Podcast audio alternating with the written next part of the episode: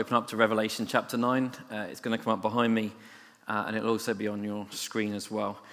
And we're going to read this together, then we're going to sing, um, and then we're going to come to consider this passage together. Revelation to you. Um, be good to have it open in front of you. Um, I hope as we read through that chapter just a moment ago, um, you were perhaps captured by uh, the, the, the, very essence of this chapter in, in what it's saying. Um, it's a really uh, sombering passage in many ways as we think about the events that are in the fifth and the sixth trumpet. It's a very difficult passage uh, to read and to think about. It's a very difficult passage to preach. Um, but I, I, do pray that we will, we will see something fresh from God's word this, this evening, that we will see the, the, the reality of this passage, but that also as a church, as Christians, we will see the encouragement and challenge uh, that comes uh, from it. Let's pray. Our dear Heavenly Father, we come um, before you now as we come to consider this chapter in Revelation. Uh, we have to be honest. I have to be honest. I don't fully understand all that is going on in this passage, and yet you revealed this to us so that as we read it, as we study it, it might be a blessing to us. And so I do pray this evening that you would open up my heart you would open up all of our hearts as we come to consider this chapter that is before us.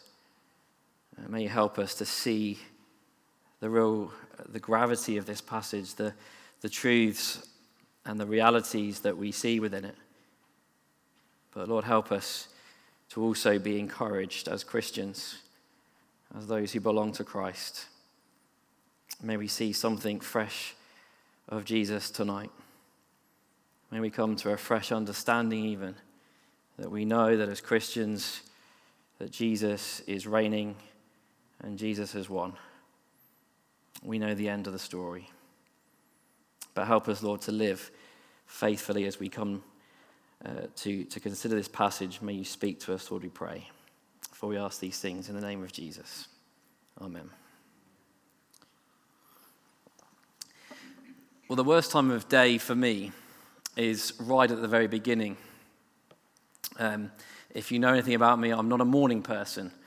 And what makes those moments even worse is that feeling you get when you're, when you're lying there in bed and you can hear the alarm going off. And it seems to go off without end. And it's the reminder to you that your sleep is over and it is time to get out of bed.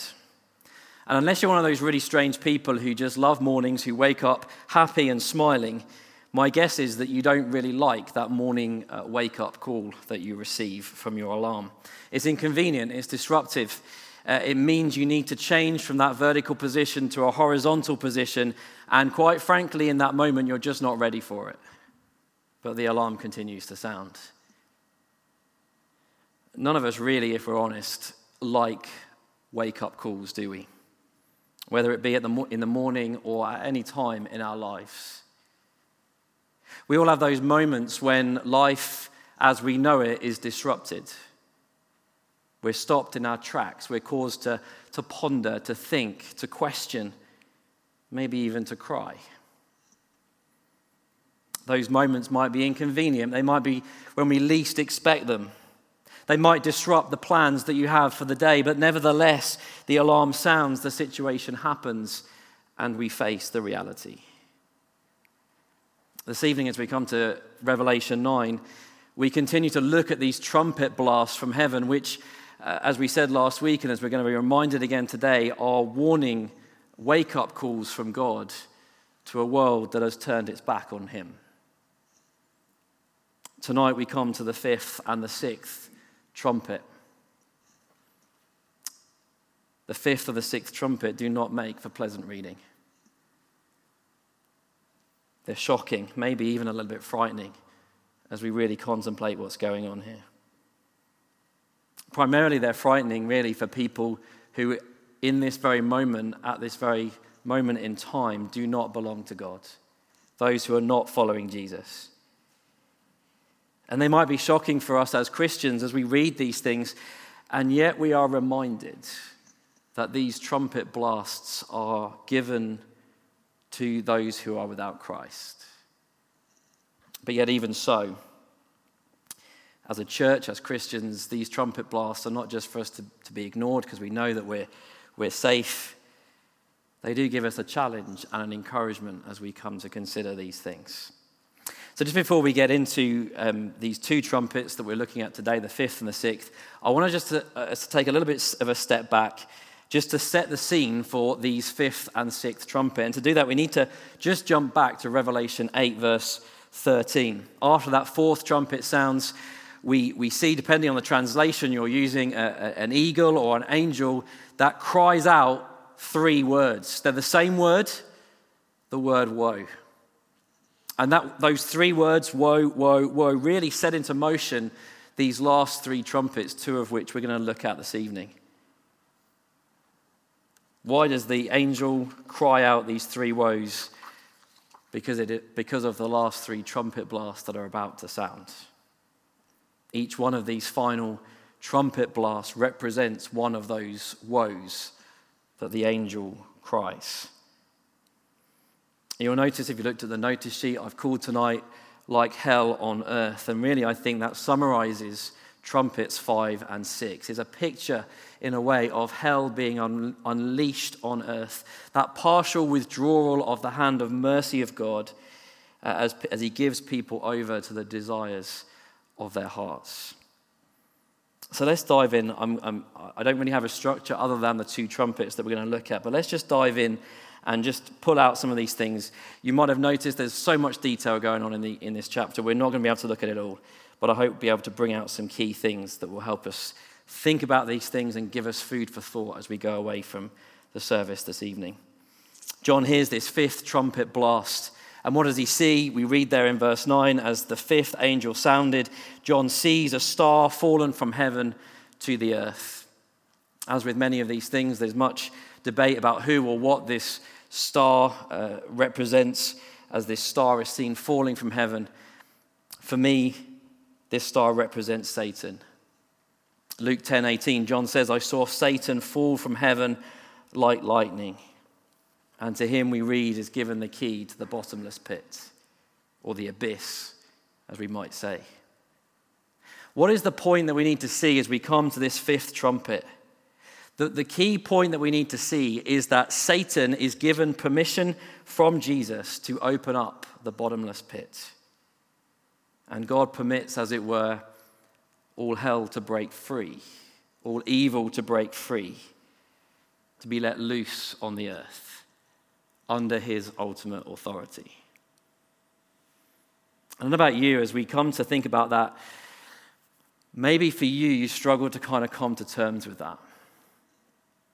Maybe you begin to think, well, why on earth would God allow Satan to have that permission? You know, I thought God was a God of love who didn't want anyone to perish and that he's patient with the lost. Why on earth would God allow that permission? Why would God allow all these things to be unleashed on the earth? But the more we think about that, the more we have to come to terms with the fact that that really isn't the question to ask, is it?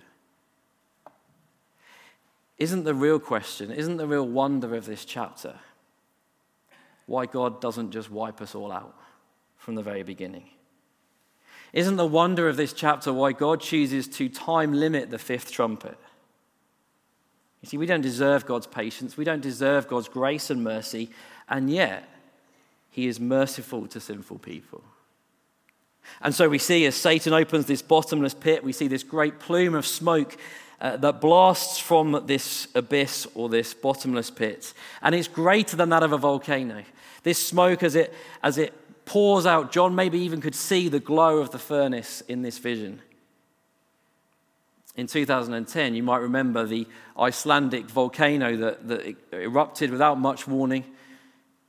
So great was the explosion and the eruption, so vast was the ash cloud that it disrupted much of the international travel in that area. But here in Revelation, as this bottomless pit is opened, as we see that vision uh, open there, this explosion of smoke that comes from it was so great that the light from the sun and the whole air was darkened. That great light of the sun turned into complete darkness just from the smoke that emerges from the pit. But the smoke isn't the worst part of this trumpet, is it? What is even worse is what comes out of the smoke. We read there that these locusts suddenly appear from in the midst of the smoke. I don't know if you've ever seen a, a, a locust swarm in real life. I, I must admit, I haven't.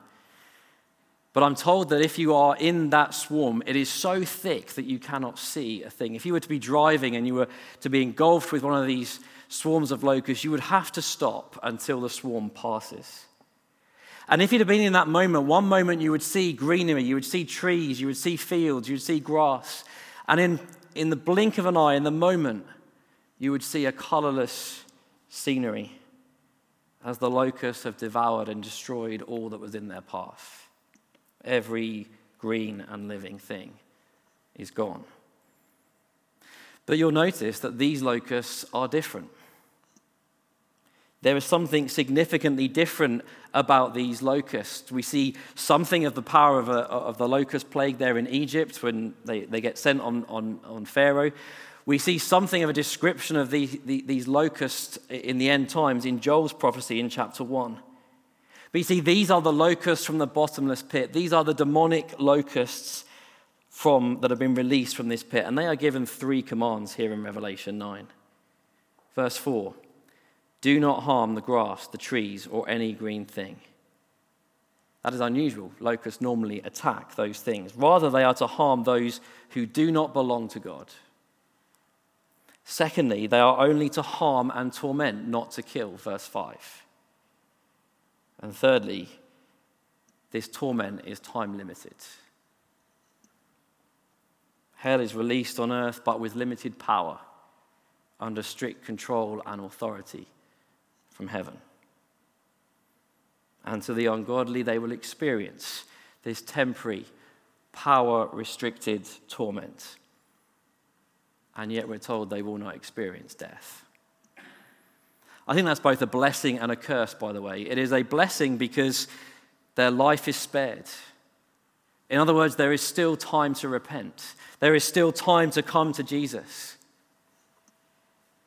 But it is a curse because the torment, even though time limited, is so painful that people would rather die. And yet we read verse 6 that in that moment, death itself will flee from them. And perhaps that leaves you thinking, well, what on earth does this torment look like? How bad can this torment be if people desire death and yet that will not be a reality. Well, John tells us three times in this chapter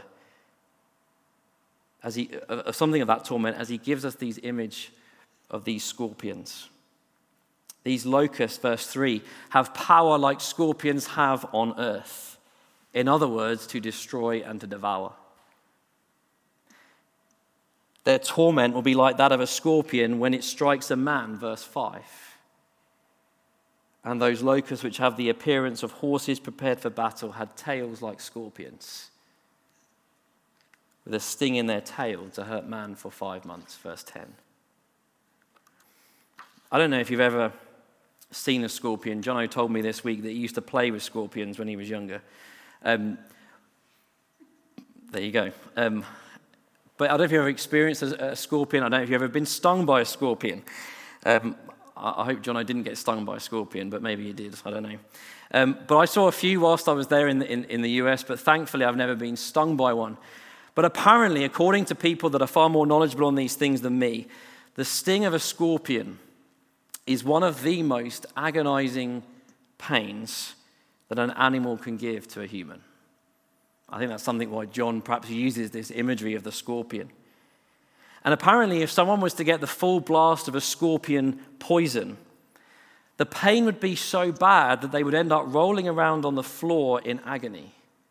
They would be foaming at the mouth and they would be grinding their teeth together. Such is the pain that a sting of a scorpion brings.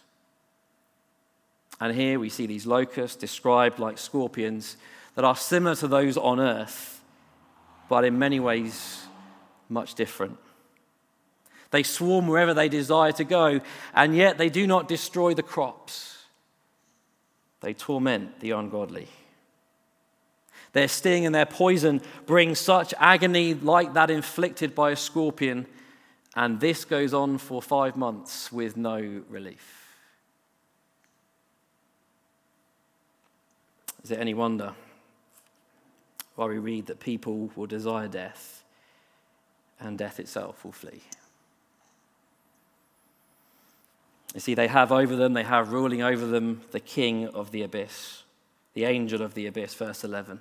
And with Satan ruling over them, they're, they're, they're set on one thing to destroy. See, that is Satan's only purpose in this world, isn't it? To destroy everything and anything he is able to. So, who are or what are these horse like locusts with scorpion tendencies?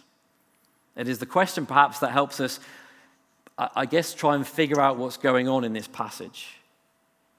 You know, this week I've, I've been trying to figure out how, how to make sense of this. Now, you see, I believe that these trumpets, one to five, are already happening. I believe they're happening in the world today. And so, for that reason, I believe that you can see the effects of these first five trumpets uh, out in our world today. So, on that basis, I would see these locusts as representing the powers of hell, the powers of evil in the hearts of the ungodly. Maybe also partly the evil that perhaps we see in ourselves at times. Here are evil forces that rob people of anything good. And it brings excruciating pain into the world. Great fear, great terror. And we see that, don't we? We only have to turn on our news screens and we see some of that reality. We witness and experience the sinful, evil rebellion that's in the world.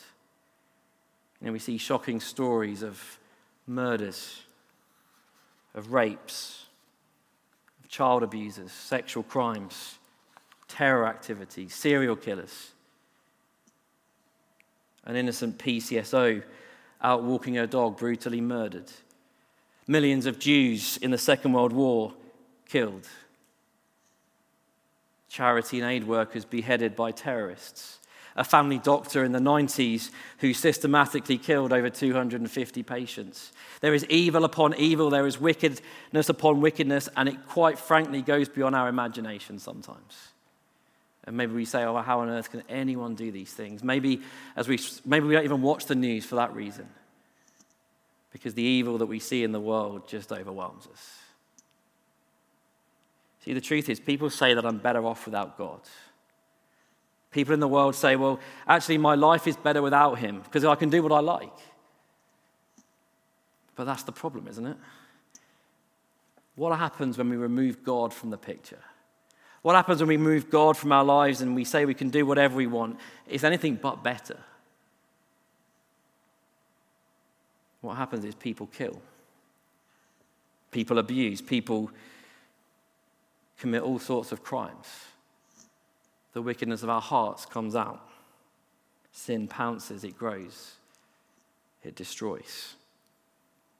You see, this world doesn't need less of God and more education. It doesn't need less of God and more science. What this world needs is Jesus. What this world needs more than anything is a mighty, powerful outworking of the Holy Spirit. And here in this fifth trumpet, the stench of hell, as it were, is let out.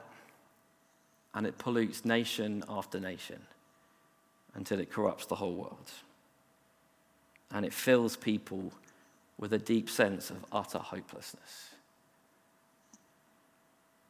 In those days, people will desire death, but death will run from them. Of course, the encouragement for us as Christians comes in the form that God has time limited this. One day, God has promised that all evil will be gone, all evil will be dealt with, all evil on this earth will have its day. The truth is, it might get much worse. We might face a lot more difficult times coming forward. But the promise of God is secure and it, it is sure that one day God will say enough. One day God will say it's enough. That is it. But the problem is that gives us a warning as well, doesn't it? That if tonight you are without Christ, when God says enough, that is it. A day is coming when it will be too late. We experience in this world today the warning blast from heaven. These first five trumpets are God declaring to a sinful world that one day final judgment is coming. And the question that leaves us with is on that day, where will you stand? I don't know what you're going through right now, but maybe, maybe you're here or you're listening in and you're not a Christian and you're going through things in your life. Maybe things don't quite make sense. Maybe life isn't going to plan for you. Maybe you're feeling hopeless. Maybe you're stuck in the depths of despair. Maybe you think like there is absolutely nothing to live for in this world. Maybe tonight God is shouting out to you. Maybe He's trying to wake you up turn your heart to the things of God. See, God in His mercy is patient with the lost. He gives warning after warning, He gives opportunity after opportunity to turn to Him and be saved. But the truth is, one day Jesus is coming back. And when He does, no one will be able to stand before Jesus and say, If only I knew. If only someone had told me. If only someone had warned me. The warning is right here before us. And God Himself sends us the warnings to wake us up to the realities and to look to Him. Well, John says there in verse 12 one woe is past, but look, there are two more coming. And these final two are worse than the fifth. The fifth is worse than the first four. But with that, John hears the sixth trumpet sound, and John hears this voice from the four horns of the golden altar. What are we to make of verse 13? Well, again, I think there are a number of ways to look at it, but can I just present this to you as we try and understand this imagery? Four stands for completeness. The horns represent the power, the golden altar represents God's presence. So, in other words, what we see as we begin this sixth trumpet is the completeness of God's power worked out, coming from his presence as it begins to be exercised through the prayers of the saints. And the sixth trumpet begins with that command to release those four angels that are bound at the river Euphrates. That's not a literal place. They're not literally bound at the river Euphrates. It's a picture of Babylon, Assyria, the nations that are around the river, the picture of wickedness and it prepares us for the battle that we will see a bit later in the sixth bowl. But you see, the key thing to notice is that these fallen angels have been bound by God against their will, but nevertheless prepared by God for what is about to happen. They have been prepared to be released at a specific hour, day, month, and year. I don't want us to miss the detail that we see there. There is a reason for that detail. There's a reason why John gives us that specific detail. It is to remind us that God is in full control to the very detail of all these events. He prepared, He allowed these angels to be released, and He permitted the purpose for which they are to be released. What is that purpose? To kill a third of mankind. This is war, past, present, future. This is Uh, reflecting and pointing to a greater wars as we get towards the end of time. And yet again, perhaps we're left thinking, what's going on here?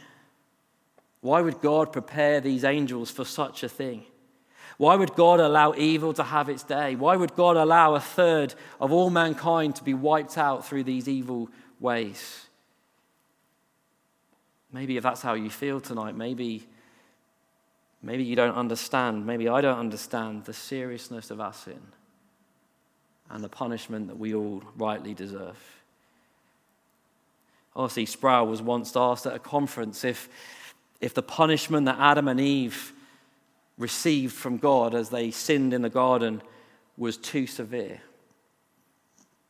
I can't give you all of his answer. It was quite an interesting answer.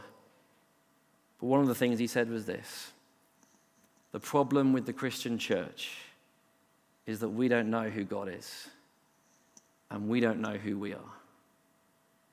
If we have any understanding of who we are before God, then the question should not be, was it, was it was God too severe? The question should be, why was not God not more severe? And tonight, if we have any understanding of who we are before God, if we have any understanding of our sin and the punishment that we deserve, then we should not be shocked by these trumpet blasts. Rather, as Christians, it should cause us to be ever more thankful that somehow God, in His mercy and grace, provided a way for you and I to be saved. Provided a way for us to be spared the coming judgment of God. And if you are not a believer here this evening, He has provided that same way for you if you will just turn to Him. The key thing is these fallen angels are released according to God's sovereign timetable. And rightfully, we say, well, this imagery is frightening. These four angels that are released to go out have power over these ungodly spiritual forces that we see here pictured as these mighty, a mighty army of horsemen. Again, don't miss the detail that's here in this, in this, in this section. John hears the size of this mighty demonic army. 200 million, we read in our version. If you take it back to the, to the Greek, twice ten thousands of ten thousand. And their purpose is to destroy. And if you can't picture that number tonight, then you've hit the nail right on the head. We're not supposed to. It is an, an unnumberable number of horsemen. And we see that description there of them in verse, seven, verse 17, which we don't have time to go into. But the key thing we need to notice from these these uh, horsemen as they go out is what comes out of their mouths. They bring forth three plagues. These three plagues come in the form of fire, smoke, and brimstone. It's a picture of hell, isn't it? It's a picture of judgment. Interestingly, the only time these three things are, are mentioned together in the Old Testament is back at Sodom and Gomorrah that wicked city that God destroyed because of their sin. It's a picture of judgment. And yet, the most staggering thing we're told in verses 20 to 21 is that the remainder of mankind, those who were not killed, did not repent. I noticed something this week in, the study, in, my, in my studies. Notice what they did not repent of. They did not repent of their sins against God or their sins against mankind. The first part, there in verse 20, is idolatry, the first part of the Ten Commandments. The second half is the sins against people, the second half of the Ten Commandments. This is all encompassing, this is complete ungodliness and they will not repent. It's just like the plagues in Egypt, isn't it? They were sent as warnings. But what did it cause? Pharaoh to harden his own heart. Of course, some may turn and repent, but they're only small in number. And as shocking as that might be, isn't that the truth that we see in the world today? We've just been through 18 months of a COVID pandemic, and maybe you said throughout this time, surely people will turn to God, surely people will be awakened to the things of God. During the world wars, churches were packed as people flocked to churches, and we say, surely people will turn to God. We talk to people who are unwell, who are grieving, maybe even on their deathbed, and we say, surely they will see, surely they will turn to God but often they don't. See, when people face difficult circumstances, and tough times, they might show some interest in God. They might attend church, but often their hearts are not truly changed. Once they're the other side of whatever's going on, life seems to go back to normal. You know, we had people at the beginning of the first lockdown message us uh, as a church and say, We're listening in. We, we need to be listening to church. We need to be part of church ever more at this time. I wonder if they're still listening. Do people still need the church? Do people still need God? See, what this world needs more than ever is a mighty outpouring of the Holy Spirit. You see, the truth is, God does use disasters, circumstances to bring people to Him. But we do need to see, we do need to remember that these trumpet blasts, these judgments, even, even though partial, these warnings, in and of themselves, do not change people's hearts. Great revivals don't happen because we face a national or international disaster. Great revivals happen because the Holy Spirit is poured out. People don't turn to God because we've had mass calamities. People turn to God because the Holy Spirit opens up their hearts.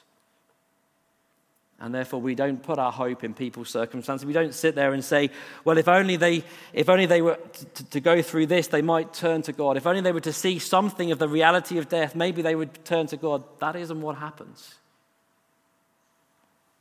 People turn to God because the Holy Spirit opens up their hearts. And so we don't put our hope in those things. Rather, we pray that God, by His Spirit, would so work in their lives and open up their hearts to Him. And of course, as Christians, we mustn't lose heart. We must not give up praying for our loved ones. We mustn't give up praying for justice. We mustn't give up praying for the persecuted church. We must not give up praying that God's kingdom would come. Of course, we don't. We need to do that ever more. And we need to be ever more on our knees as we see some of the realities that we see here in these warnings.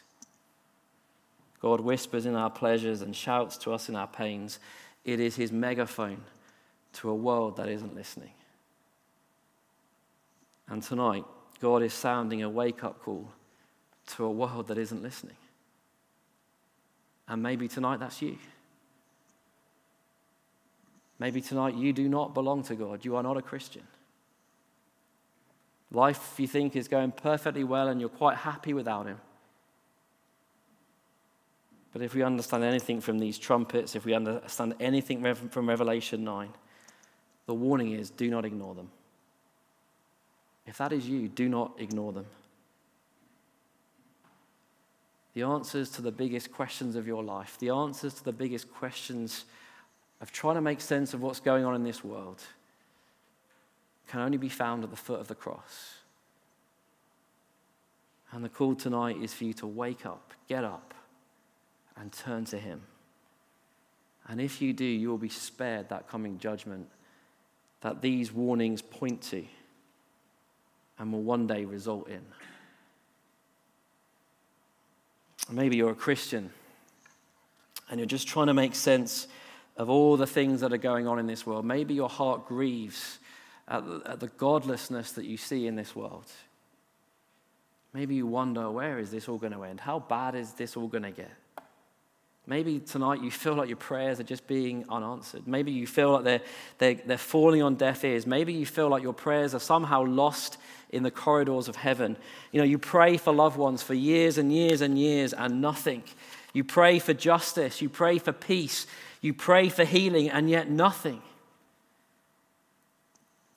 The encouragement and the challenge from Revelation 9 is we keep on praying.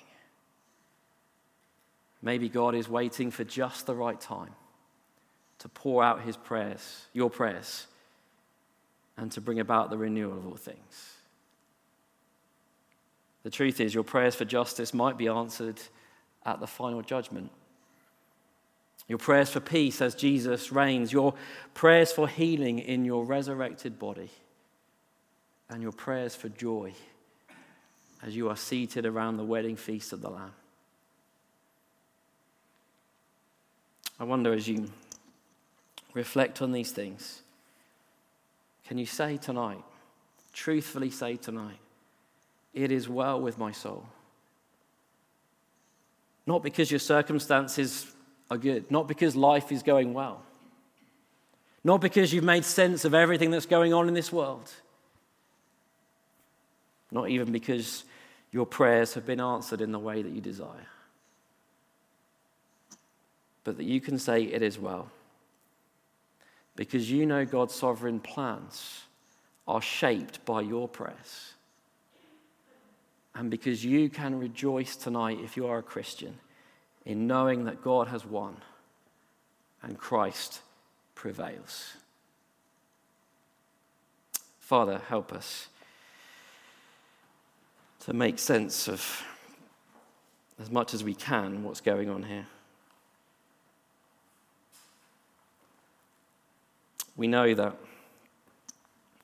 we live in a broken and sinful and messed up world. And we know and we feel it ourselves the grief that that brings us. And we know the reality of the struggles that we face as sometimes we just feel like we're praying and praying and praying and nothing happens. It grieves our hearts when we think of those whom we love, who in this very moment are without Christ, and if Christ was to return, would be facing that judgment. Help us, Lord, as Christians to be ever more burdened in prayer to be persistent, to be purposeful as we come before you, as we pray for all these things.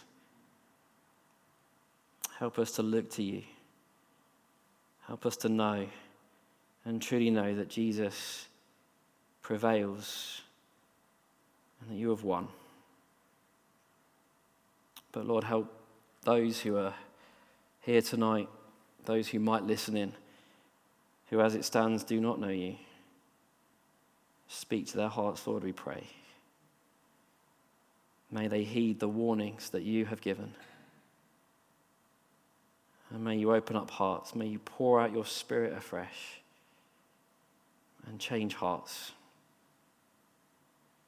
For we ask these things in the name of Jesus. Amen.